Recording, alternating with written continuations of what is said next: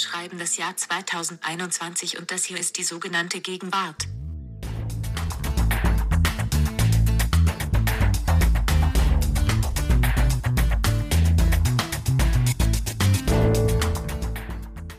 Danke, liebe Siri, für die freundliche Ankündigung und herzlich willkommen zum Feuilleton-Podcast der Zeit. Vor allem herzlich willkommen zurück hier im Feuilleton-Podcast an dich, liebe Nina Power. Nina, ich freue mich sehr, dass du wieder mit uns hier die sogenannte Gegenwart diskutierst. Lars, ich freue mich auch riesig, heute mit dir hier zu sein, wieder da zu sein. Lass uns gleich losschießen. Was wird unser Thema sein, Lars? Okay, direkt rein ins Thema. Wir sprechen tatsächlich, Achtung, heute über Bitcoin. Oh Gott, nein, nein, nein, nein, nein. nein. Den Gag musste ich machen. Äh, wir sprechen natürlich nicht über Bitcoin. Wir sprechen über alleinerziehende Väter unter anderem jedenfalls, denn wir haben beide die großartige deutsche Serie MAPA gesehen. Und da geht es um ein Thema, das uns auch, sagen wir mal, privat interessiert. Ja, es geht ums Elternsein und das Elternwerden. Wir sprechen über MAPA. Genau. Endlich einmal sprechen wir über Eltern. Und das liegt tatsächlich nicht nur daran, dass ich gerade noch in Elternzeit bin, sondern wir wollten wirklich schon sehr lange darüber sprechen, Lars. Und wir wollen natürlich gar nicht über uns reden, aber natürlich kann man einmal kurz vielleicht in dieser Folge verraten, wie unsere Folgen produziert werden, jedenfalls in deinem und meinem Fall und besonders unter krasseren Bedingungen jetzt gerade ziemlich anarchisch telefonieren wir da zwischen Wickeln und Federwiege und Kita bringen und Abholzeiten und Krabbeldecken und es fallen alle typischen Sätze so erst aufgewacht, lass später weiter telefonieren. Wir machen alles gleichzeitig, aber wir haben es geschafft. Wir haben alle Folgen von MAPA tatsächlich gesehen. Wir haben uns sogar geschafft, Gedanken darüber zu machen und wollen diese jetzt mit Ihnen und euch heute hier teilen. Wir sprechen über das Elternsein und genauer gesagt darüber, wie man das Elternsein vor allem mit kleinen Kindern fiktionalisieren kann. Ob das geht, wie das geht, was die Grenzen dessen sind. Genau, das ist unser Thema. Und Lars, vorher spielen wir aber wie immer zum Aufwärmen unseren Gegenwartscheck. Fang doch mal an. Schön, dass du das noch weißt, dass es so losgeht immer. Aber ich muss leider diesmal ganz kurz noch etwas vorwegschieben, denn ich muss noch mal darauf hinweisen, am 20. Juni gibt es das große, große digitale Podcast-Festival der Zeit, wo alle eure Lieblingspodcasts mitmachen und zwar auch wir, Nina und ich, sind dabei. Wir zeichnen eine Folge der sogenannten Gegenwart auf vor digitalem Publikum. Und wenn ihr da in diesem digitalen Publikum sitzen wollt, dann äh, meldet euch bitte vorher an, nämlich auf zeit.de slash festival. Da geht ihr hin, könnt euch anmelden und dann kommt ihr vorbei am 20. Juni. Und jetzt kommt mein erster Gegenwartscheck-Vorschlag. Mein erster Gegenwartscheck-Vorschlag ist Spotify Only You. Nina, hast du zufällig diese Spotify-Kampagne oder dieses Spotify-Tool mitbekommen, was letzte Woche so viel geshared wurde? Nee, voll nicht. Nee. Spotify hat den Usern ausgespielt, aus den Daten, die es von den Usern hat, eine Beschreibung, eine Eigenbeschreibung, die möglichst einzigartig sein soll. Also, wie bist nur du auf Spotify? Was macht sonst kaum jemand außer du, Lars, meinem Spotify-Account? Ich hatte dann zum Beispiel die Information, dass sonst kaum jemand die Emo-Rockband Jimmy Eat World hört und danach. Oh, das habe ich früher auch immer gemacht. Ja, aber und danach irgendwelche Deutschrap-Tracks. Also diese ah. Kombination macht mich zu was Besonderem. Also nur du bist so freakig und hörst irgendwie zum ja. einen das und dann hörst genau. du nochmal Bobo Siebenschläfer und dann hörst du, hörst du irgendwie äh, nochmal dich selber und so. Okay, das heißt, es spiegelt dir deine Einzigartigkeit. Ja, aber mit bestimmt, genau, also erstmal geht es natürlich Stichwort Gesellschaft der Singularitäten. Spotify will allen Leuten vermitteln, ihr seid nicht nur Opfer unserer Modus Mio Playlist, ihr hört alle nicht hören, alle das Gleiche. Das ist ihr die seid Message. was Besonderes. Okay. Aber was ist sozusagen das Mittel, was sie dafür einsetzen? Das fand ich interessant. Es gab so verschiedene Strategien. Manches war auf Zeitpunkte nur wenige hören nachts den und den Podcast, okay. so, so wie du. Mir wurde aber gesagt und vielen anderen nur wenige hören zuerst ja diese Rockband und dann diese Rapmusik. Okay. Also den Leuten soll so vermittelt werden, ihr seid so singuläre Gelenkstellen in dieser Welt. Ja, okay, Welt. also kriegst du natürlich gleich irgendwie zehn Punkte hinterhergeschmissen, weil da so viel drin steckt und weil ich gespannt bin, ob sowas mehr werden wird, weil ja, das sozusagen das Schlimme an der Pandemie war ja auch so, okay, Bildschirmzeit bei jedem irgendwie 22,5 Stunden, also so diese stumpfe Widerspiegelung und alle hören das und dies so. Ich weiß nicht, hat das dann was Tröstliches, dass man dann, oder denkt man so, boah, wie gestört bin ich denn, dass ich irgendwie immer äh, Also so, weil, wenn man so getrackt wird und denkt, aha, scheinbar höre ich wirklich immer zwischen 1 Uhr 35, also auch dieses Exakte daran, oder ist das irgendwie, also fühlst du dich jetzt wirklich gut special oder schlecht? Also äh, mir kam es tatsächlich auch deswegen gegenwärtig vor, weil diese Singularität, finde ich, zu schnell als Fake durchschaubar war. Mhm. Also so besonders ist es, glaube ich, nicht. Okay. Also Jimmy fühlst Eat dich jetzt World doch zu wieder hören wie so und eine danach, Durchschnitts-IKEA-Seele. Genau, aber, aber Spotify will mir halt einreden, dass es trotzdem was Okay. Besonderes Äh, Gut, ist. egal. Jedenfalls, jedenfalls super spannend, super cool. Und ich bin gespannt, ob es sowas mehr geben wird. Sollten wir beobachten. Mein erster Punkt ist, ich bin jetzt so ein bisschen unsicher, ja, aber weil ich zuerst dachte, es wäre immer derselbe Typ, der da vorbeifährt in äh, meinem Viertel, aber Fahrräder, aber ich glaube, also, aber nein, ähm, es waren Also verschiedene. ein schöner Punkt im Gegenwartscheck. Ein Mann vor meiner Wohnung. ist immer derselbe. Nein, Fahrräder mit lauter Musik, die jetzt durch diesen Sommer fahren. Ja, Aber ja, warum ja. und, wie? Machen die ihre Bluetooth-Box an? Machen die ein Radio irgendwie? Also Ja. früher haben das ja nur so Freaks gemacht oder Teenies mit so einem Ghetto-Blaster oder sowas. Und ich dachte halt, es wäre immer derselbe Typ oder ich dachte, es wäre Werbung oder so. Aber genau, es sind mehrere Leute und es scheint eine Art zu sein, diesen Sommer jetzt zu feiern oder so. Und interessant ist ja, dass man das zumindest auch die ganze Corona-Zeit über hätte machen können. Also man hätte ja diesen stillen Lockdown, naja, hier abends manchmal nicht, aber so man hätte, ich finde es interessant, dass es jetzt kommt. Es hat mit dem Sommer zu tun und Absolut. die Technik absolut. durchsteige ich auch nicht, aber es ist beruhigend, dass du das, dass du das auch kennst. Es ist nicht derselbe Typ immer. Okay. Nein, nein, nein, nein. Ich saß, äh, äh, Grüße an David. David, der diesen Podcast, glaube ich, äh, oft hört. Mit dem saß ich gestern oder vorgestern draußen in Eppendorf und es fuhr immer wieder jemand mit so einer riesigen Boombox vorbei. Okay. Boombox, ja. Es ist manchmal Fahrrad, manchmal ist es auch so ein E-Tretroller. Ja, so ein Riesengestell Und so auch auf jeden Fall dann Und manchmal. hinten ist das in so einem Rucksack. Aber du hast völlig recht, es ist ganz schwierig zu sagen, was eigentlich das Gegenwärtige ist, weil eine Boombox gibt es seit den 80ern, Mhm. ja. Vielleicht, dass sie auf dem Fahrrad damit rumfahren oder so. Aber es ist total gegenwärtig, super. Sehr ja. schön. Ja. Sehr schön. Mach weiter, Lars. Das ist das, was letztes Jahr das Schlauchboot war. Ja, genau, genau. Für die Paddy Kids in Eppendorf. Und offensichtlich bei dir im Viertel auch. Ich muss den nächsten Punkt machen. Mein nächster Punkt ist. Oh, mein, mein nächster Punkt im Gegenwartscheck ist etwas, was ich in der aktuellen Ausgabe der Zeit gelesen habe. Geschrieben, gelesen, gelesen. Nee, nee, nee genau, ich habe es selber gelesen. Geschrieben gelesen. und gelesen. Ich denke ja immer, ja gut, ähm, was da schon drin steht, ist dann vielleicht für mich nicht mehr Gegenwart, weil ich hätte es ja da reingeschrieben, sozusagen. Und wir müssen schneller sein als unsere Leser hier, weil wir ja selber Journalisten sind. Aber da hat es mich total, ich kannte das Wort nicht, total gepackt. Und zwar hat meine liebe Kollegin äh, Fabienne Hurst einen Text geschrieben über den Brazilian Butt Lift. Ah ja, habe ich auch Wort? gesehen. Habe ich auch gesehen. Habe ich heute, wurde mir das auch wieder, äh, oder habe ich sie bei Twitter gesehen, irgendwie, dass sie es angekündigt hat. Kannte ich nicht. kannte ich nämlich das Wort auch nicht, aber als ich es dann einmal gehört habe, fiel mir auf, in wie vielen Rap-Songs es vorkommt. Und ich Okay. habe es halt immer überhört. Aber jetzt müssen wir, Achtung, Journalismus, wir müssen jetzt einmal noch sagen, was es ist, für diejenigen, Ja, ja, die den. Text noch nicht gelesen haben. Den Po hoch machen, so wie in Brasilien. Nee, Äh, ja, genau, also dieser. umoperieren. Botox. Genau, dieser Kim Kardashian äh, die die letzten zehn Instagram-Jahre dominiert hat, dass man sie eben künstlich herstellt. Oder man könnte sogar sagen, sie ist vielleicht sogar nur künstlich wirklich herzustellen für viele Leute. Und äh, diese Schönheitsoperation, die jetzt immer mehr durchgeführt wird, trägt diesen Namen äh, Brazilian Butt Lift. Es wird vergrößert, in dem. Sinne nicht Also geliftet. ich sag was Gemeines, Lars. Ähm, ich würde dir den Punkt nicht geben, aber weil du ja, ich habe es ja noch nicht gelesen und ich würde sagen, Fabienne, Fabienne kriegt den Punkt. Fabienne kriegt den Punkt. Stimmt, guter Was, Kompromiss. der, was, ja. was unser Account damit macht, äh, der immer uns diese tollen Statistiken, danke für die Statistik, wo auch äh, meine Punkte fair aufgelistet werden, weil ich eine Pause gemacht habe. Was der damit macht, weiß ich nicht. Man kann ihn auch Lars geben, den Punkt. Also Nein, nein, das Fabienne ist eine gute vertraue Idee. ich. Ich vertraue Fabienne, ja. Okay, du hast noch was. Ja, was habe ich? Insektenhotels, ja.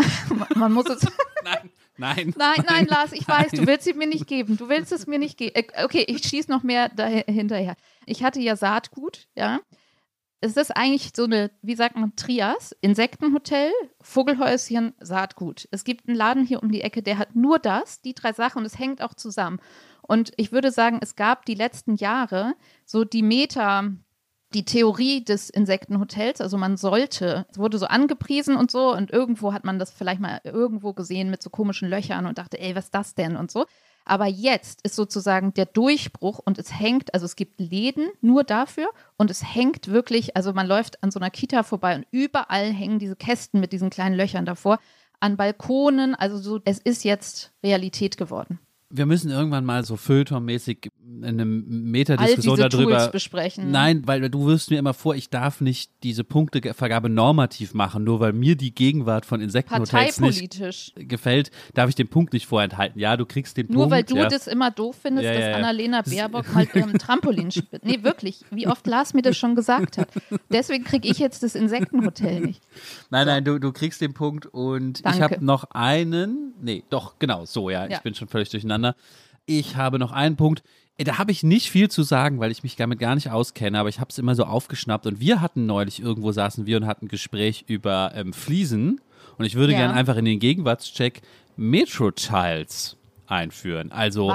Metro-Tiles, also Fliesen, die so aussehen wie in der Metro von Paris Ah, oder ja, London ja. Nee, klar, oder New York. Sofort. Hm, kriegst Und sofort. mit dem man sich, also sowieso in der so Backsteinform, ja, mit dem man sich ziemlich jetzt cool aus, genau die Hm. Küche fließt oder auch sogar das Schlafzimmer oder ich weiß nicht, was man alles damit fließt. Also, na gut, gibt's schon länger, ne? Könnte ich jetzt sagen.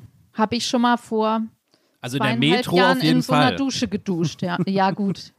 Ach, Lars. Nur weil ich wieder jetzt beim ersten Mal. Nein, da muss ich also ich bleiben. Okay, dann nicht. Wenn ich da Okay. halt schon vor zwei Jahren drin geduscht habe, eigentlich ist es zu spät, oder? Eigentlich ist es zu spät. Eigentlich okay. ist es zu spät. Okay. Ich habe noch einen, ne? Hast du noch einen, ja. Ja, habe ich. So, und zwar kannst du auch sagen, gibt es schon länger, gibt es auch schon länger. Also ich habe nur das Gefühl, jetzt ist gerade ein Peak erreicht. Und zwar das maximale Out-Sein der Pille für die Frau. Also hormonelle Verhütung eh seit Jahren abmoderiert, aber es gab den Final, wie sagt man, Todesstoß durch die AstraZeneca-Debatte, ja, also wo gesagt wurde, ja, okay, also das kleine Risiko mit der Thrombose, ob das jetzt stimmt, medizinisch egal, ne, aber so wurde es ja aufbereitet. Frauen nehmen die ganze Zeit irgendwie jahrzehntelang die Pille und keiner redet darüber. Das war so ein Motor. Und jetzt hagelt es aber, finde ich, nochmal in Artikel, letztens Spiegel Online gab es so, ähm, warum ich mich rechtfertigen muss, die Pille noch zu nehmen. Und wir hatten eine große Seite in der Zeit, äh, nochmal so hier Männer und jetzt Forschung in männliche Verhütung. Also das wabert schon ewig rum, aber ich würde sagen, so out war es noch nie. Also wenn jetzt so die Texte andersrum geschrieben werden müssen, so, oh, jetzt, ich muss jetzt mich dafür entschuldigen, ja. Also hat, glaube ich, ist so über die Spitze rüber und jetzt muss man eher sagen, ich nehme es trotzdem. Du hast mit allem recht, was du sagst, aber ich gebe dir, verweigere dir diesen Punkt aus einem formalen Grund, weil wir machen ja einen Gegenwartscheck und du hast was beschrieben, was sozusagen maximal ungegenwärtig ist. Und ich finde, da reicht der Trick nicht für zu sagen, es ist gegenwärtig, weil es gerade total out ist. Es gehört einfach nicht in unsere Rubrik. Okay. Das wäre eher die Gegenrubrik, die wir mal erfinden müssten. Also Okay, gerade maximal, maximal out. nicht Gegenwart? Was ist maximal nicht ja, Gegenwart? Ein letzter Punkt zur Verteidigung, wenn man sagt maximal out. Was wäre noch maximal out gerade, Lars? Formel 1. So, dann steht aber nicht überall, weshalb ich mich jetzt verteidigen muss. Also das Spotlight, also es geht ja um die mediale Spiegelung und, ne, verstehst du? Stimmt, stimmt. Trotzdem würde ich den Punkt erstmal verweigern. Da muss ich nochmal konzeptuell drüber nachdenken, was das für unsere Rubrik Okay. bedeutet. Okay, ich bin heute schwer auf der Metaebene unterwegs. Wir sind durch, oder? Zum Wickeltisch, ja. Zum Wickeltisch zurück, ja. Es geht heute um eine ausnahmsweise mal wirklich sehr, sehr, sehr schöne deutsche Serie, um die traurige und gleichzeitig lustige und bewegende und schöne und warme Elternserie Mapa, die wir beide gesehen haben und zu der hatten wir auch gleich so viele äh, Gefühle, die wir hier äh, unbedingt besprechen wollten. Erstmal für alle, die von der Serie noch nicht gehört haben, es gibt sicher noch viele da draußen, die den Namen vielleicht noch nie gehört haben, weil sie ist bisher so halb unterm Radar geblieben. Man kann die erste Staffel Mapa sehen beim Streamingdienst Join. Ja, es ist eigentlich eine kleine Comedy-Serie Mapa mit so Comedy-Format, also halbstündige Folgen. Jetzt nicht so, alles dauert irgendwie eine Stunde und es wird eine große Geschichte erzählt, sondern halbstündige, eher abgeschlossene Folgen. Es geht um einen, einen jungen Vater in Berlin, der heißt äh, Metin, Metin Müller. Und Metin Müller ist so ein blasser, relatable Millennial-Character mit so ein bisschen so einem fusseligen Bart. Und der kümmert sich um seine Tochter, die ist ungefähr eins, ne? Das habe ich mich jetzt nochmal gerade gefragt, ja, Lene, Lene.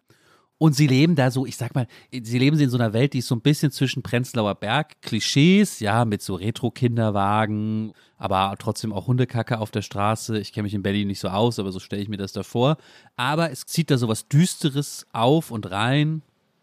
Vielleicht könnte man auch sagen, es hat auch was Depressives, was natürlich damit zu tun hat, dass dieser Vater, das ist der besondere Dreh an der Serie, alleinerziehend ist, weil die Mutter gestorben ist. Metin ist ein echter, ein Witwer. Ein Witwer, das Wort fühlt sich fast komisch an, aber er ist Witwer und davon erzählt die Serie. Habe ich das erstmal so ungefähr richtig zusammengefasst, dass man sich vorstellen kann, was einem da begegnet? Ja, das hast du, Lars. Ich finde, eine Sache kann man noch vorab sagen, weil sie uns so direkt ins Thema schon führt, weil es interessant war, sowohl du hast dich ein bisschen, bist du darum rumgetänzelt um diese Serie eine Zeit lang und du sagtest mir monatelang, guck bitte diese Serie, Nina, und ich hatte echt Berührungsängste. Und jetzt muss man sich fragen, warum hatten wir die? Für mich ist es so, oder für uns beide, weil allein schon das Genre, also MAPA ist eine sogenannte Sadcom, also Comedy und Sadness.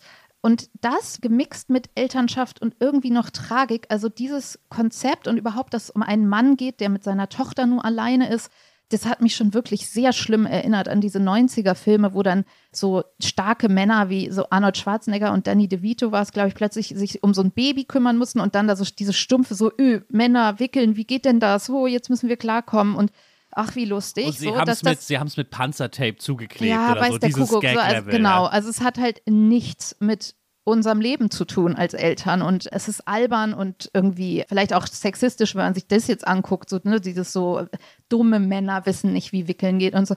Und wenn du jetzt auch sagst Prenzlauer Bergmäßig, da kriege ich sofort so leichte so uh, Assoziationen so weich von so weich gezeichneten Erzählstil, was alles so Matthias Schweighöfer mit so Grübchen und oder so Till Schweiger und alles so ein bisschen lustig und augenzwinkernd und all das ist für mich, ja, ist nicht meine Realität und MAPA ist das ein Glück nicht. Und um das herausfinden zu können, mussten wir es gucken, aber davor waren wir echt so ein bisschen, hatten wir ein bisschen Angst davor.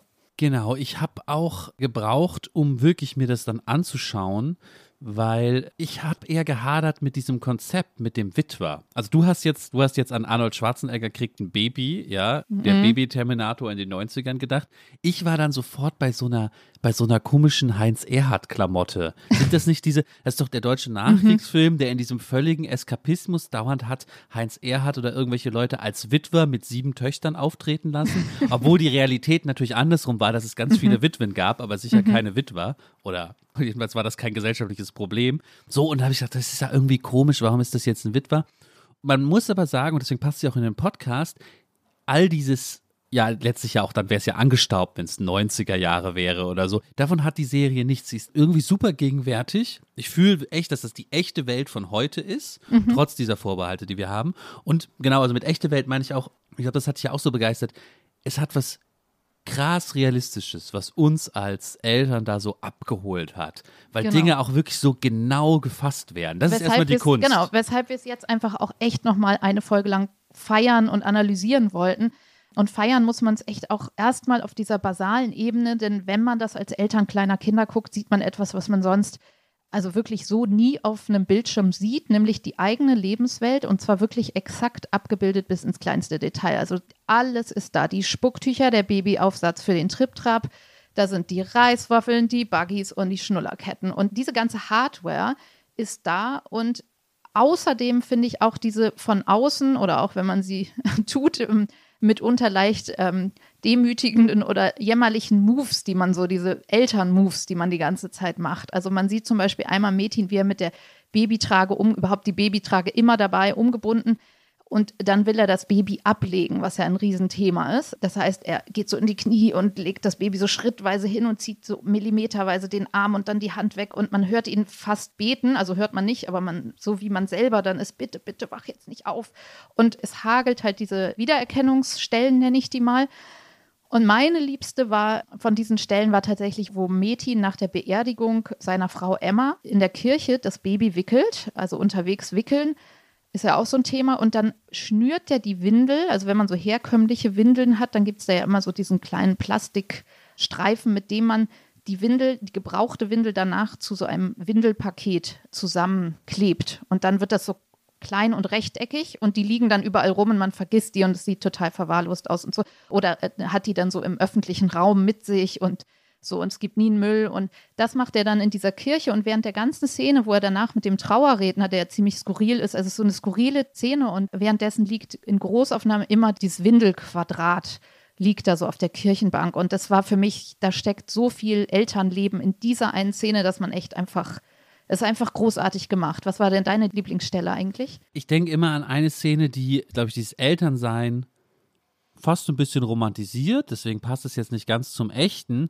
aber so, dass, ich, dass es glaubhaft wirkt und dann verbindet mit dieser Welt um ihn herum, von der dieser Mädchen so ein bisschen abgeschottet ist von der restlichen Berliner Welt, wie das eben auch als Eltern so ist. Man kriegt nicht mehr das Sozialleben drumherum so mit und dann gibt es aber manchmal so Berührungspunkte. Und hier gibt es so eine Szene, sie, das Baby Lene kann nicht schlafen und er tut es auch in seine Ergo-Baby-Trage und läuft dann, spaziert so durch Berlin nachts und irgendwann ist sie eingeschlafen und man sieht, es ist auch ganz schön geschnitten, weil man sieht nur, wie er sie aus der Babytrage auf so ein Bett oder Sofa legt. Man denkt, er ist zu Hause. Aber dann sieht man, er ist bei einer alten Freundin, da schwingt so viel mit, mit der er offensichtlich viel zu tun hatte, bevor dieses Babyzeug losging, ist er gelandet, die so eine super coole Künstlerin ist und gerade in ihrem Atelier eine neue Ausstellung vorbereitet. Und da cra crashen diese Welten sozusagen. Stimmt, ja, ich erinnere mich, ja. Aber es ist so schön, auch wie er mit durch das nächtliche Berlin läuft mit dem Kind. Das hat was irgendwie. Da denke ich dann eher, weil wir werden gleich auch über Sachen sprechen, wo man sagt, oh Gott, das war das schon schlimm, ja, schon anstrengend. Aber denke ich, ja, das war schön, ja, das ist schön, da so mit dem Baby in der Trage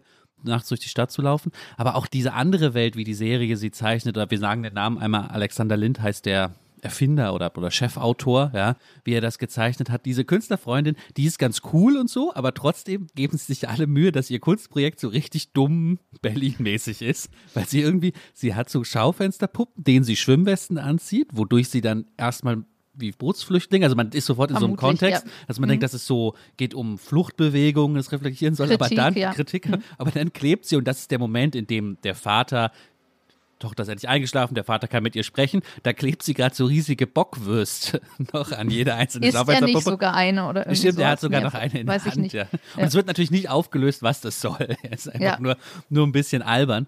Und in dem Sinne ist die Serie auch immer so realistisch, weil selbst so eine Berliner Künstlerin wird irgendwo uns nicht als blöd dargestellt, auch wenn sie mal was Blödes macht. Die darf dann auch was Schlaues sagen. So. Also alle Figuren sind so dazwischen. Genau, es wird auch nicht dann groß thematisiert. Es ist eher so eine Kulisse. Also wieder der Blick für Details ist eben so toll, dass die Kamera das auch so alles einfängt und man dann irgendwie sich so begeistern kann. Aber es eben nicht, er sagt dann eben nicht, hm, was sind das für Würstchen oder irgendwie sowas. Also es wird nicht so vorgeführt. Niemand wird vorgeführt. Das ist irgendwie, finde ich, schon, ja, schon ja. auch eine große Kunst, ja. Trotzdem ist nicht immer alles nett und okay. Manchmal sind die Sachen auch gar nicht okay. Ziemlich oft sogar, ja. Vor allem aber in der, in der Intensität, wie wir es jetzt gleich einmal reinhören wollen, gibt es wenige Szenen, die das so krass, so krass zeigen, wie ja, anstrengend und schlimm es auch sein kann mit Kind. Wir wollen einmal in eine Szene aus der dritten Folge reinhören, die eine Rückblende ist, wo die Mutter noch lebt. Das ist kurz nach der Geburt und spielt nachts und die beiden sind wach, weil das Kind, kind schreit.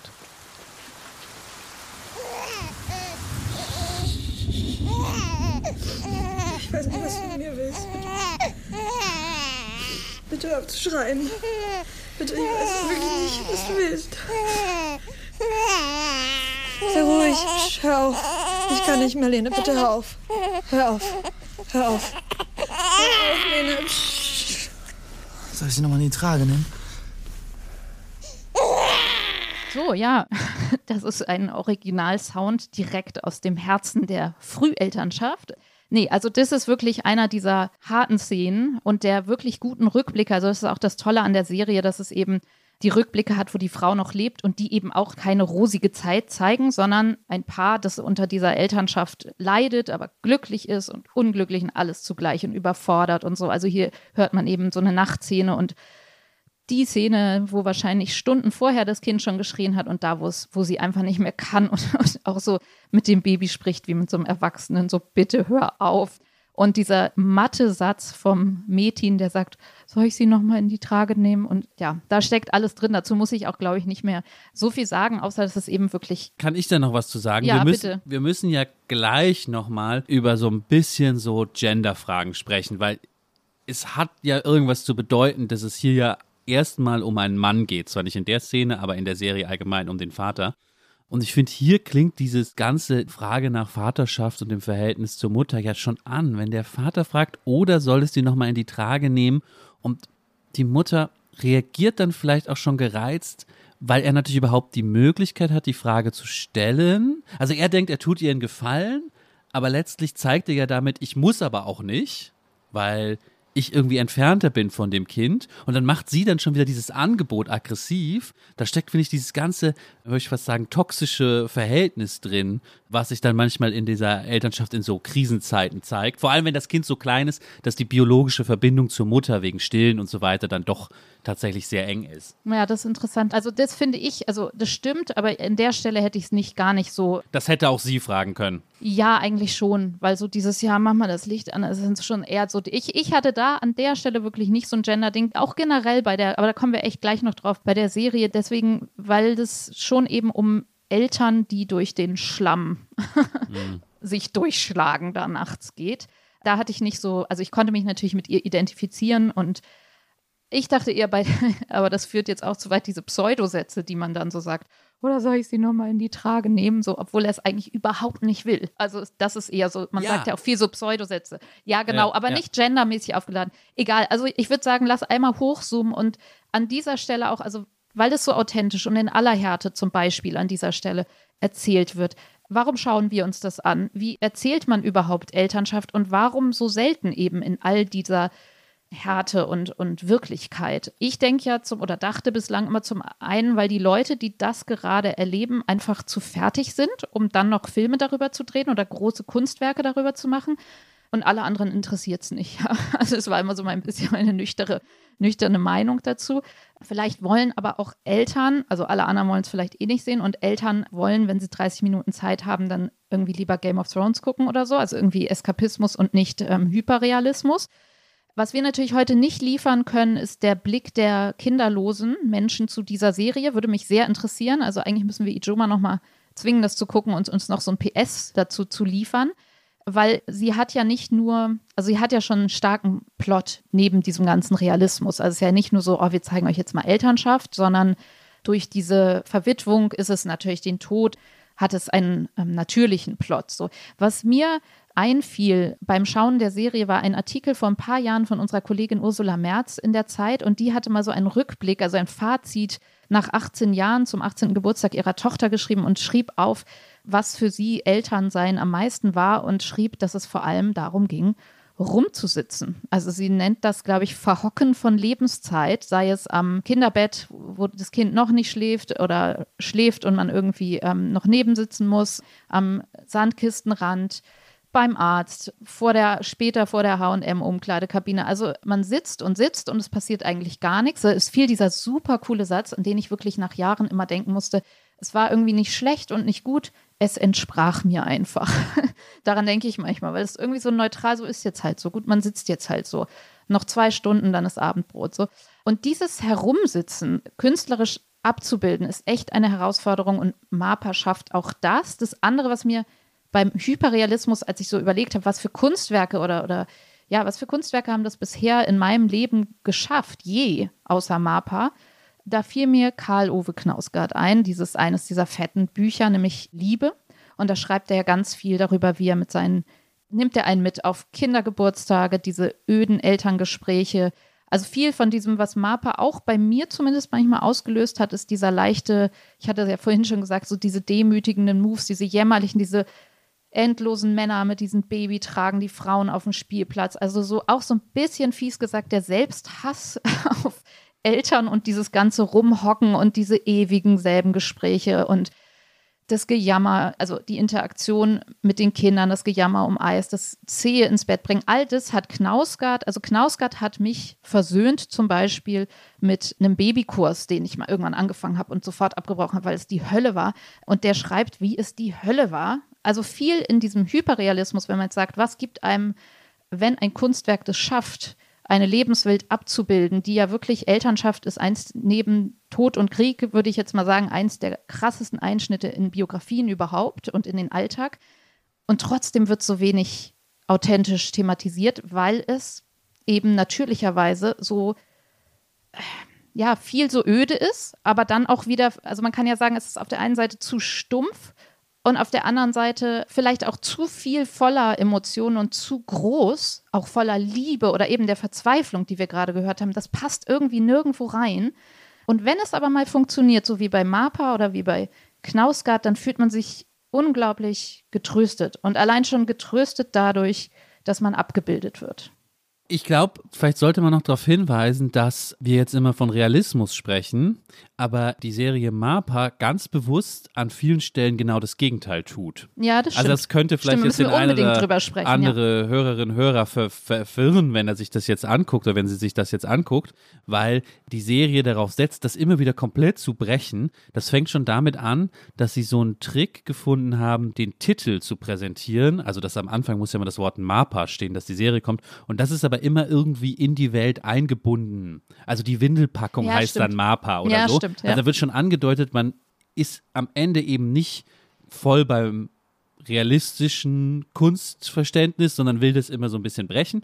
Und weil du jetzt Verzweiflung gesagt hast, wir sprechen jetzt eher über die negativen Seiten, aber die schönen Seiten haben wir am Anfang kurz angerissen, weil du Verzweiflung gesagt hast. Es gibt halt eine Szene, wo er, da ist er schon alleine mit dem Kind, mit Lene, und es passieren so fünf blöde Sachen und das Handy und das Kind schmeißt das Handy runter und das Handy ist kaputt und noch was und der ist eh schon fertig.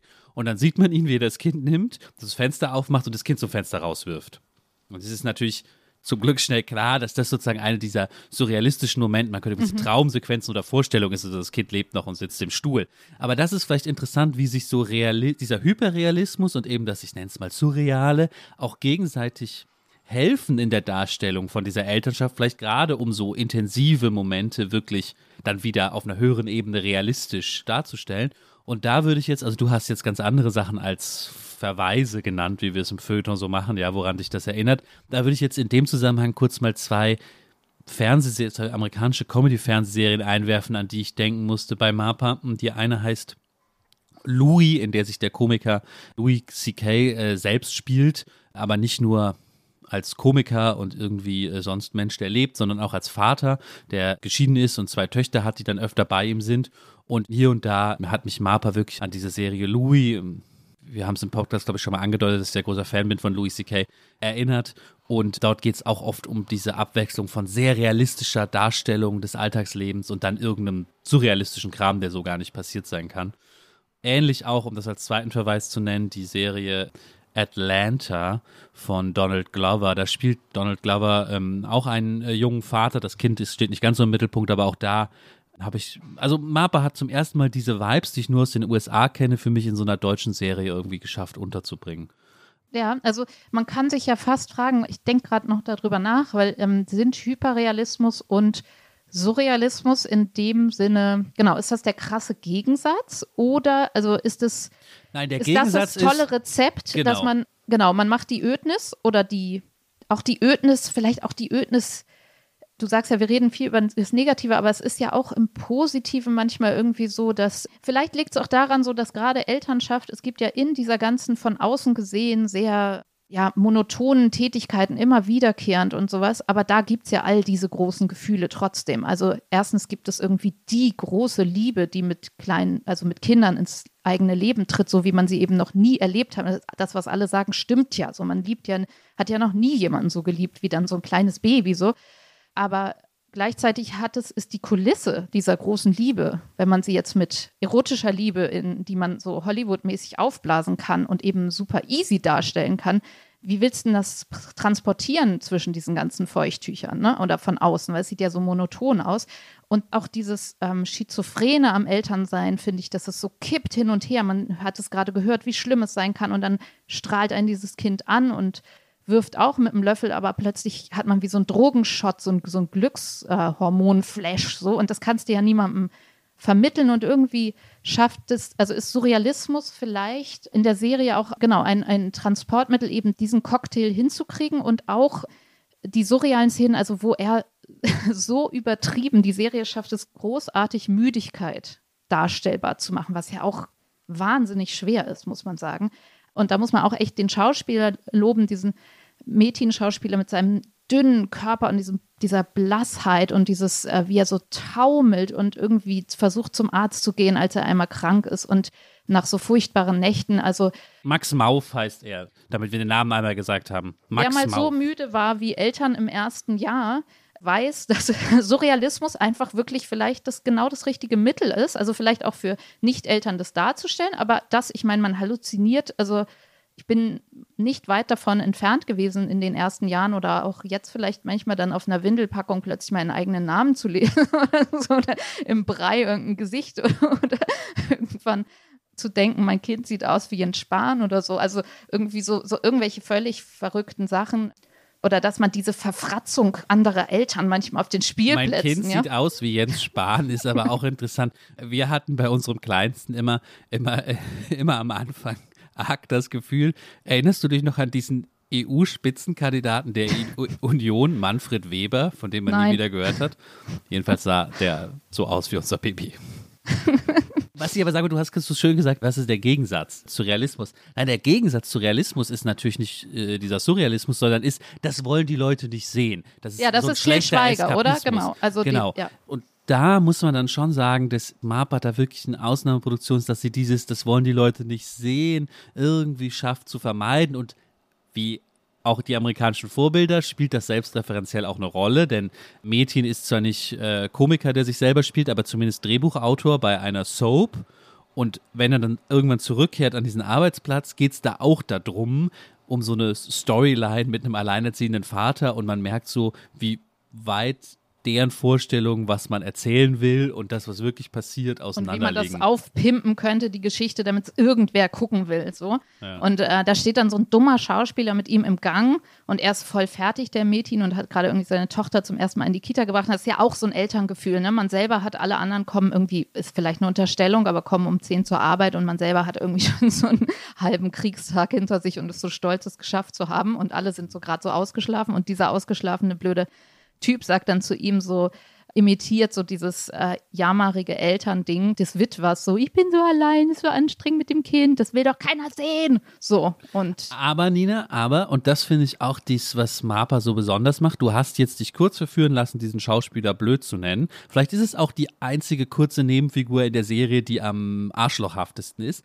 Aber selbst die, da gibt sich die Serie Mühe, dass, die, dass er nicht blöd bleibt, weil der Schauspieler macht dann so ganz dumme Vorschläge, wie man die Serie schreiben müsste. Und am Stimmt, Ende ja. nimmt Metin genau diese Vorschläge und lässt sich auf sie ein und ergibt sich auch fast so wie in so einer warmen Kapitulation diesem idiotischen Erzählen seiner Mhm. Kollegen, weil ihm das irgendwie für einen Moment besser zu sein scheint, als einfach den Realismus jetzt so zu Mhm. verteidigen. Also da kippt die Serie dann auch plötzlich in eine Richtung, wo man gar nicht erwartet hat. Also er sagt nicht, ich kündige, weil ich will was Echtes erzählen, sondern er sagt, nee, nee, stimmt, ja, der ist vielleicht eigentlich schwul. Und dann ähm, stürzt er sich von der Brücke, aber landet auf einem Boot und wird dann gerettet Stimmt, und ist dann mhm. im Koma. Finde ich cool. So, also er lässt sich so völlig drauf ein. als Fußnote muss ich einmal dazu sagen, dass ich diese Metaebene, glaube ich, gar nicht gebraucht hätte. Ich hätte auch so gesagt, komm, lass eine Folge über Mapa machen, ohne dass der jetzt noch. Also es ist cool, dass er das macht, diese, so wie eben die Amerikaner immer oder bei Bastian Pastewka, dass er dann selber Bastian Pastewka ist. So, also ich, es hätte mir sogar Aber schon. Nina, gereicht, gehört das nicht? Manchmal habe ich das Gefühl, es ist fast eine notwendige Bedingung, um bestimmten Realismus herzustellen, weil so wie Knausgard ja nicht sein Leben erzählen kann, aber an der einen Vater. Stelle sagt er, Mhm. ich bin aber nicht Schriftsteller, sondern Industriemechaniker. Ja. Das geht ja nicht. Und deswegen kommt das ja daher. Also es sind ja Mhm. die Komiker, die ihr eigenes Leben als Komiker erzählen, weil sie diesen Teil nicht raus, oder die Schriftsteller, die ihr eigenes Leben als Schriftsteller erzählen. Den vielleicht Teil kann man nicht so zu naiv, rausoperieren. Ja.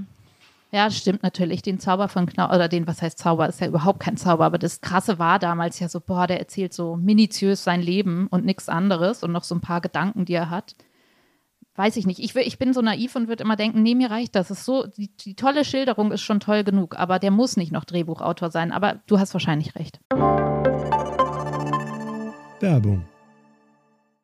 Wie geht es weiter mit der Europäischen Union? Präsidentschaftswahlen in den USA, EU-Parlamentswahlen, geopolitische Krisen und wirtschaftliche Schwierigkeiten. Wir suchen Lösungen für diese Herausforderungen. Am 19. und 20. März auf der digitalen Europakonferenz von Handelsblatt, Die Zeit, Tagesspiegel und Wirtschaftswoche. Über die Zukunft Europas sprechen wir mit Bundeskanzler Olaf Scholz, Wirtschaftsminister Robert Habeck und vielen mehr. Kostenlose Anmeldung unter europe20xx.de. Jetzt lass uns doch einmal noch über Männer reden. Ich wollte noch mal über Männer reden, Nina. Okay. Weil ich finde ja, es geht ja hier auch um einen Mann. Also es ist ja jetzt auch, wir haben jetzt bisher über die Serie gesprochen und man kann sie so gucken, sie funktioniert toll, als ging es um Elternschaft. Und sie stellt auch nicht irgendwie so nervig so was Politisches in den Vordergrund, weil es hier jetzt um den neuen Mann und seine Rollen und so geht. Trotzdem zu ihrer Gegenwärtigkeit gehört sicher auch das, dass sozusagen der Vater hier ins Zentrum der Geschichte irgendwie rückt. Und auch das weiß die Serie dann. Es gibt so eine, ähm, glaube ich, relativ früh in der ersten Folge läuft Mädchen, der in seiner Schlagsigkeit so im Kinderwagen so äh, genervt irgendwie die Straße runter und dann kommen so, kommen so gleich, auch es ist auch so eine, so eine halb surrealistische Szene, kommen so drei super coole Berlin-Daddies mit so den gerade richtigen Markenklamotten auf Longboards und alle haben ihre Babys vorne in der Ergo-Baby-Trage drin und fahren so um ihn herum und fahren ihn fast um, so wie die coolen, ja, und er schiebt da so, ich kann nicht mehr. Also das geht natürlich auch um diese neuen Fragen, was, was sind das für Väter, ähm, was machen die, fahren die den ganzen Tag auf der Torstraße rum mit irgendwelchen Sonnenbrillen äh, und gehen dann ins St. Oberholz, da geht man glaube ich gar nicht mehr hin, äh, mit ihren Babys. Das, das hat mich auch interessiert. Mhm. Nee, das war eine tolle Szene. Also man muss wirklich sagen, weil ich finde immer so realistische Sequenzen immer schnell albern und scheitern sofort aus. Ich bin da richtig, richtig streng, aber das nimmt man wirklich sehr, man muss da echt lachen und dann ist es auch schon wieder vorbei. So, ja, ich würde sagen, also für mich, ich würde es wirklich, mh, wir können gerne über Männer reden, ich würde aber trotzdem sagen, dass diese Serie für mich eine Elternserie war und dass es eher so ein, es kommt so das Puzzlestein dazu, also zu diesen jämmerlichen Moves oder demütigenden Elternmoves. Ähm, da gibt es eben eine weibliche und eine männliche Form von. Und die männliche wird jetzt sozusagen nochmal so sichtbarer als, ja, es gibt ja irgendwie dieser tolle neue Mann, hat ja immer, es gibt so, so eine Dokumentarreihe, die ich immer im WDR gucke und da ist im Trailer auch immer so ein Typ mit Baby umgeschnallt und dann steht er so an der Spüle, die stehen ja immer an der Spüle und haben noch so Spülmittel in der Hand und machen auch noch Haushalt so und also, ähm, aber sie stehen eben selten so rum, so wie sie es eben tun, wenn du auf den Spielplatz um die Ecke gehst, stehen da so mit dieser Trage.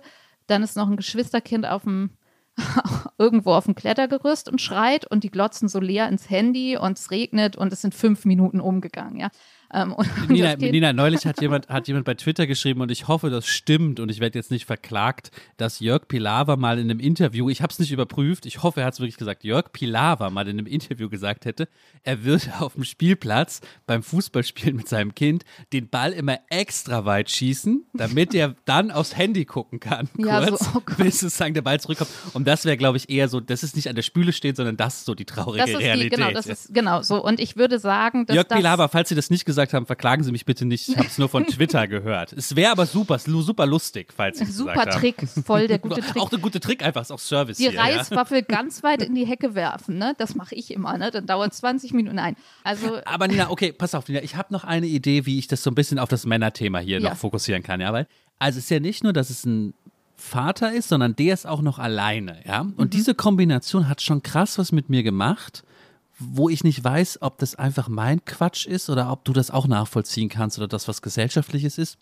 Ich habe es eh immer, dass wenn ich mit Kind alleine bin, ich so schnell das romantisiere. Und jetzt tausend Entschuldigungen an alle echten Alleineziehenden da draußen. Ja, bitte nehmt mir das jetzt nicht übel. Es ist nur eine blöde Fantasie und ich weiß, dass es das härteste der Welt ist. Aber ich stelle mir dann kurz vor, ah, wäre das nicht romantisch, wenn ich jetzt für immer mit Kind alleine wäre? Wenn die Mutter sozusagen nicht kommt und das Kind abholt, sondern wir sind nur wir beide. Wir schlagen uns durch die Welt. Und das habe ich natürlich, deswegen habe ich dann mit der Serie so, so extrem connected, weil ich dachte, ah, ich romantisiere das ja fast. Ja, dieses auch so, sie sind so zwei Kämpfer und dann ist es vielleicht wieder was Männliches. Zwei Kämpfer gegen die Außenwelt, so fast so Clint Eastwood-haft, ja. Wir mit reiten Baby jetzt alleine umgebunden, mit ja, Baby in den umgebunden. Sonnenuntergang. Aber da ist halt noch das Pferd im Western, jetzt ist es halt ein Baby, wir reiten zusammen in den Sondergang und alles andere, das ist ja immer ganz, alles andere interessiert uns nicht. Also weil Mädchen ist ja wirklich auch, weil er alleine ist und selbst zu zweit ist es ja so, kann sich ja nicht für irgendeine andere Scheißprobleme interessieren, ja. Nicht für irgendwie politisches Zeug, nicht für irgendwie, irgendwie was die Nachbarn interessiert, nicht für irgendwelche Style-Fragen, das ist ja alles ausgeblendet und da habe ich dann wieder so ein, so ein fast altertümliches Männlichkeitsideal Ah, ja, drin das ist gesehen. interessant, so. dass es sozusagen so weit gedreht wird, dass es wieder so was Heldenhaftes hat, dass man, also ich würde natürlich sagen, warum romantisiert man allein? Also ich hatte das um Himmels Willen nicht. Ich würde nie auf den Gedanken kommen, alleinerziehendes, also jenseits von dem, was du sagst, ja, dass man, man kann jetzt nicht so tun, als ob es denen so gut ginge und sowas, so und hier Statistiken raussuchen mit irgendwie Armutsrisiko, bla bla, sondern einfach die Vorstellung, allein zu sein mit Kind oder Kindern, fand ich vor der Serie schrecklich und finde ich, oder was heißt schrecklich, aber also es zieht mich nichts dahin, ja. Wobei also wir so. auch identitätspolitisch wahrscheinlich aufpassen müssen.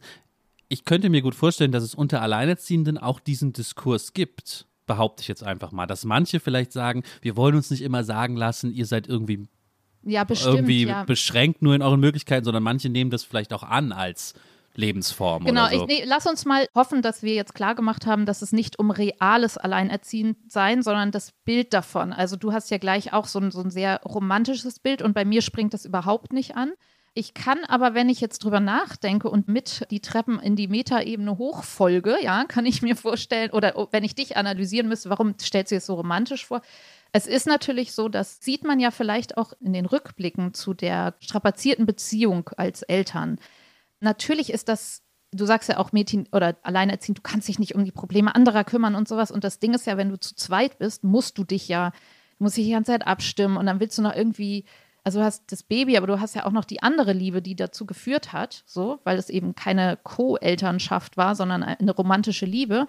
Und das Strapazierte der Beziehung und die Komplexität und die Bedürfnisse und dann soll man irgendwie noch glücklich sein, da soll man noch Sex haben, dann muss man irgendwie noch also so alles unter einen Hut zu bringen, das hast du dann Geld natürlich. braucht man auch noch. Geld, ja, irgendwie so. Und wer holt ab und wer wischt auf oder keine Ahnung, wer macht die Nacht und wer darf sich was jetzt leisten an Freiräumen. Es gibt ja auch diese Szene, jetzt haben wir nicht mehr so viel Zeit, aber wo Metin verkatert am letzten Abend im Urlaub sich so äh, betrinkt, dass er verkatert ist auf dem Moment, Rückflug. das und- behauptet sie. Er sagt, er hätte eine Fischvergiftung. Das ist der wichtige Unterschied, ja. Also seine Geschichte ist, er Ah. hat eine Fischvergiftung und kann nichts dafür, aber sie behauptet, Quatsch, du bist einfach verkatert und bist schuld daran. Dass Also ich meine, der Typ sieht aus, als hätte er beides, ehrlich gesagt, ja. Aber jedenfalls muss sie dann diesen Rückflug mit so zwei, mit dem Baby macht, dem schreienden Baby und dem fertigen Vater. Und jeder, der weiß, also Elternschaft, und das ist das, würde ich sagen, ich will jetzt nicht schon wieder sowas Negatives sagen, gleich kommt was Positives, aber das Toxische daran ist eigentlich, dass in dem Moment, wo man Eltern wird, die Körper auf, sagen wir, etwas unromantische Weise miteinander verschmelzen, dass man so ein Elternwesen oder ein Familienwesen ist mit vielen Gliedern und vielen potenziellen Erkältungskrankheiten, die diese Glieder befallen können. Und wenn einer eben oder was Falsches gegessen hat oder eben sich besäuft, dann muss der andere Teil das ausgleichen. Und deswegen ist natürlich ihre, also alle sollen immer fit sein und das Schlimmste ist, wenn einer ausfällt, weil der andere dann doppelt und dreifach so viel machen muss. Und diese Aggression wird da halt schon ziemlich großartig rübergebracht. Und das hast du natürlich alles, also das spielt halt dann nur in dieser Symbiose zu zweit, die du dann rom romantisierst, ist natürlich erstens das Heldenhafte, ich krieg das hin. Und ähm, es gibt ja auch die Stelle von dem Freund, ein befreundeter, auch Vater, Metins bester Freund, der dann einmal mit Baby umgeschnallt auf dem Klo sitzt, dabei telefoniert und so begeistert oder so kampfesmäßig ins Telefon ruft, es gibt nichts, was wir Männer nicht könnten, was Mütter können, so. Und es ist natürlich auch, ich habe schon gesagt, mit den Kindern tritt eine so krasse Liebe ins Leben, die natürlich auch irgendwie integriert werden muss. Und wenn du diese große Liebe hast, für die du sofort sterben würdest, aber gleichzeitig hast du irgendwie auch noch diese Paarbeziehung und das Ganze drumrum zu organisieren, so, dann ist es natürlich irgendwie ein sehr starkes Bild, wenn du sagst, nee, ich bin jetzt radikal und ich nur ich und mein Baby. Das könnte ich mir vorstellen, dass, oder ich kann natürlich sagen, gut, Lars, jetzt am Ende, du musst wieder eine Heldengeschichte draus machen, ja. Du musst, du kannst nicht einfach nur langweilig und glücklich und fertig vor dich hin wickeln, sondern du musst gleich so ein, was dir ja gegönnt sei, so ein Superhero-Bild, ja, du musst gleich so ein Marvel-Dings draus machen und sagen, du imaginierst dich dann als so krassen Helden. So. Und ich würde sagen, klar, irgendwie klar, hat was, wenn man es jetzt nicht so Arnold Schwarzenegger-mäßig macht, sondern klar, so ein, so ein Held mit an so einer Männerbrust, so ein Baby umgeschnallt und ihr kriegt das alleine hin, ja, klar taugt das. Und da, also wenn ich jetzt weiter drüber rede, werde ich schon wieder wütend. ich dann denke, Ja, aber Nina, aber das würde man das bei Frauen auch machen. Genau, so, die genau. wischen schon seit irgendwie 5000 Ja. Jahren die Höhle aus und feudeln und keiner äh, sagt, oh, das ist aber Wonder Woman, das ist sozusagen eine, eine Schablone, wo man eine Heldin draus machen kann. Weiß jetzt nicht, ja. das ist, glaube ich, der große politische Punkt, den ich jetzt am Ende noch einmal ansprechen muss. Und ich habe selber keine Antwort drauf. Vielleicht hast du eine als Gegenwartsbeobachterin. Ich hoffe da wirklich auf dich. Ich stoße wirklich immer wieder auf die für mich offene Frage. Wenn wir jetzt mehr über die Väter reden, das neue Rollenbild der Männer, die jetzt auch sich viel mehr um die Kinder kümmern und das Vätersein noch viel mehr annehmen und so weiter, ja, die Typen auf den Longboards mit ihrem Baby tragen und alle anderen auch, dann ist das ja immer so ein politischer Widerspruch, weil einerseits ist doch die Idee, jetzt nicht schon wieder Männer, die sich in den Vordergrund spielen und sozusagen die Bühne einnehmen und von sich und ihren Problemen erzählen und überhaupt reden, reden, reden über sich, wie es ihnen geht und was mit ihnen ist, ja. Das ist sozusagen einmal so der Verdacht, nicht jetzt wieder die Männer dazulassen. So sehr sich auch die Serie Mapa all diesen dummen politischen Kategorien entzieht, so ein bisschen stellt sich die Frage dann natürlich auch, ja, also spricht jetzt hier wieder der Mann, ja, ist Kommt jetzt Problem? sogar da der weiße Mann um die Ecke und erzählt, wie schlimm es ihm geht, ja. Genau, ja, also diese Mhm. anderen Kategorien kann man auch noch oben drauf werfen, weiß und cis und, und alles. Und alt, ja, alte Väter. mhm. Oder ist es andersrum und ist es politisch total gewünscht, dass jetzt mehr Väter sprechen als Väter, weil dann diese Position irgendwie besetzt ist, weil das natürlich dann auch im, ja, in Emanzipationsfragen uns weiterhelfen würde, wenn diese Sprechhaltung nicht nur den Frauen überlassen bleibt. So brauchen wir das auch wieder, damit dann andere Väter sich daran orientieren können und mehr Väterkram machen, ja, und das alles paritätischer aufgeteilt ist. Also du weißt, welchen Widerspruch ich meine. Sind das jetzt wieder Männer, die über sich reden, oder reden jetzt endlich Väter von sich als Vätern? Ist das jetzt gut oder schlecht? Ich weiß nie so richtig, wie ich das auflösen soll. Ja, so ein bisschen kommt man da ins Schleudern, aber ich würde immer wieder sagen, nee, nee, nee, das ist eine Elternserie und man sieht ja auch, also rein technisch, weil diese Emma eben in diesen Rückblicken auch sehr präsent ist, so. Aber natürlich hast du recht, es geht um ihn. Ich würde trotzdem. Aber es gibt ja auch andere. Stell dir mal irgend so einen so einen Väter-Podcast vor, wo jetzt Ja, Väter wirklich krasser, nur ja. über Mhm. ihre Vätersachen reden. Und, und dann natürlich, dann reden sie auch, wie sie als Väter diskriminiert gedisst werden, ja. und so. aber Also das Ding ist halt, Lars, sie werden auch teilweise gedisst, aber man muss es, also ich finde schon, man darf, also jetzt, weiß ich nicht, von irgendwie oder doch, es geht für mich ums Elternsein, weil es gibt eine männliche Form des Gedisst-Werdens. Dann ruft da irgendwie die Oma auf der Straße so übergriffig, so, ja, das Kind müsste aber wärmer anziehen. So, das kriegt man als Frau nicht zu hören. Als Frau wirst du böse angeguckt, wenn du irgendwie ins Handy guckst, so, weil du nicht genug aufopfernd, Nazi-Muttermäßig, was weiß ich. Also du kannst es nur falsch machen. Und diese Erfahrung, dass die es auch in männlich gibt oder dass es eben diese jämmerlichen ähm, demütigenden Figuren, also dass da das Männliche jetzt auch so stark hervortritt und Metin, finde ich, redet gar nicht so viel darüber, wie schlecht es ihm geht. Also der ist halt eben nicht der Podcast, der sagt irgendwie, so ist das als Mann, sondern es wird halt wirklich so abgefilmt. Und mehr wie Clint Eastwood. schweigend sozusagen. Ja, ja. Nee, ja, nee, einfach, dass es sichtbar wird, dass irgendwie für Frauen es schon immer schwer war und dann aber gleichzeitig irgendwie, wenn jetzt Männer Elternzeit, also das sprichst du ja an, ne, wenn jetzt so Männer Elternzeit nehmen und kriegen es doppelt auf die Mütze irgendwie nochmal so vom Chef, weil das soll nicht sein und so. Also, also das ist eher wie so ein neue Mosaike werden dazugelegt, aber insgesamt heißt es, wenn ich wegzoome davon, heißt es Elternschaft, das Bild. Und man kann natürlich jetzt nochmal sich fragen, ist es irgendwie nervig, dass jetzt Eltern auch noch, also gerade nach Corona, so hier, Eltern haben keine Lobby, muss man jetzt auch noch irgendwie mit denen Mitleid haben? Muss man jetzt noch irgendeine Elternsprache ähm, einführen? Ja, also muss man jetzt hinter Eltern Lars als, als Diskriminierungsmerkmal ins, Genau. ins Antidiskriminierungsgesetz. also muss man hinter das Wort, also ne, man könnte das jetzt ja richtig krass identitätspolitisch sagen, da muss jetzt noch so einen Wortzusatz geben, damit Eltern sich abgebildet fühlen oder damit man sofort sieht, also ich definiere mich als weiße Cis-Frau mit Eltern oder so noch so ein E dahinter. So.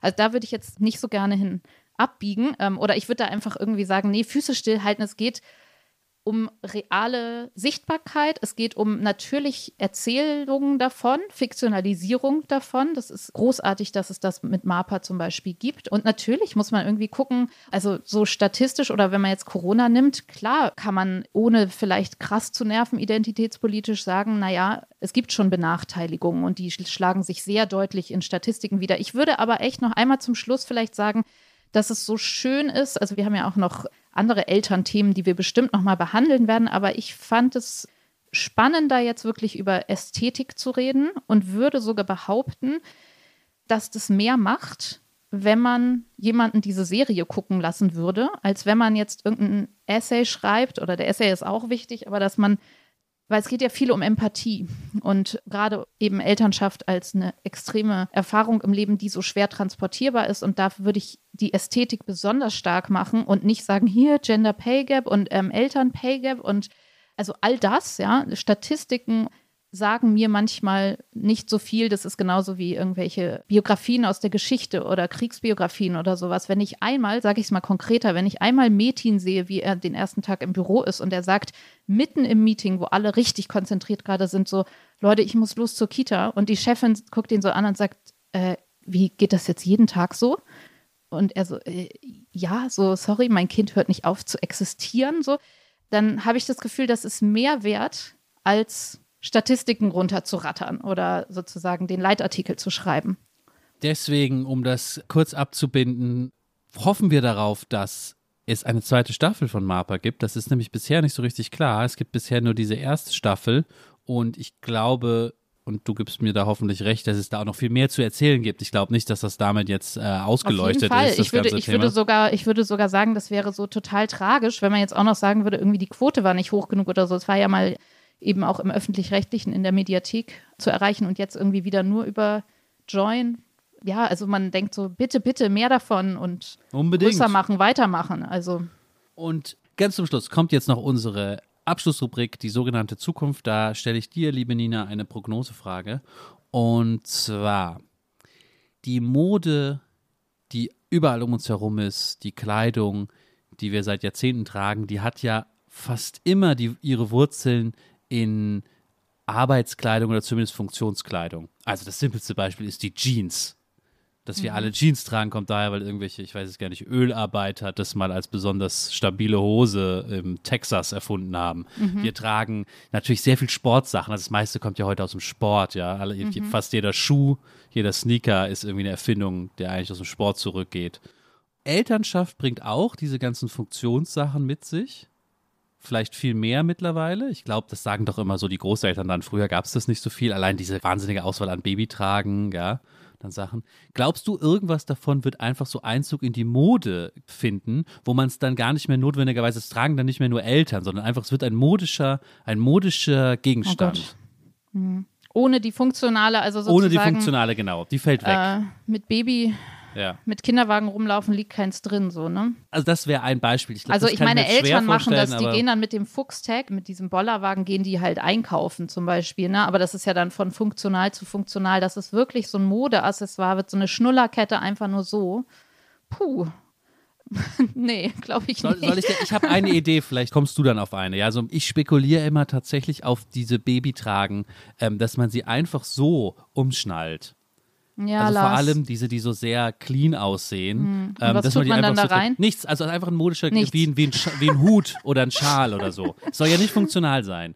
Ja, warum man einen Hut trägt oder ein oder Ohrringe. Ja, also irgendwie jetzt so, also um dich und Ijoma zu zitieren, als ökonomisch interessierte FeuilletonistInnen würde ich jetzt nicht, würde ich da jetzt keine Aktien kaufen, wenn du mir das jetzt irgendwie pitchen würdest. Ich würde eher, was mir jetzt doch noch einfällt, ist so eine, es gibt so diese Taschen, wo man Handys rein, also die sind groß genug, so Handytaschen ne, zum Umhängen und dann aber so solche, die groß genug sind, dass da eben auch noch irgendwie ein Schlüssel reinpasst und vielleicht ein Schnuller oder irgendwie sowas. Aber es ist nicht originär Eltern. Aber also so bei den Dingen, bei denen man sagt, die sind gut für eben das Verhocken von Lebenszeit auf dem Spielplatz, dass die so in die Alltagswelt, also die sind genauso gut zum Rumlaufen. Aber das ist eher so, ja, also es ist jetzt nicht so ein ganz krasses Elterntool. Da steht noch kein E oder kein MAPA drauf, ja. Aber trotzdem nehmen wir das als Prognose, eine Also Elterntasche. eigentlich, eigentlich ist die Antwort, also höchstens eine Elterntasche und sonst ehrlich gesagt, nein. will keiner mehr was damit zu tun Nein. haben, wenn er es nicht mehr braucht. eBay Kleinanzeigen weg damit. So, das ist so, das hier, wer will unsere Wolle-Seide Sachen, wir sind durch mit der Familienplanung. Das, so, das ist der Weg, glaube ich. Und da bleibt nicht viel übrig. Okay, schade eigentlich. Trotzdem hat es mich total gefreut, dass wir mal wieder zusammen eine Folge gemacht haben über MAPA. Bitte schaut euch alle diese Serie an und danke an alle Hörerinnen und Hörer fürs Zuhören. Ja, danke und ich freue mich auch auf eine der nächsten Folgen und vor allem auf unser Podcast-Festival am 20. Seid alle gerne dabei. Lars und ich werden da sein. Bis bald. Tschüss. Die Titel aller Bücher, Artikel, Filme, Songs oder Serien aus dem Podcast finden Sie in der Podcast-Beschreibung. Bei Anregungen, Kritik und Lob schreiben Sie uns gerne an gegenwart.zeit.de.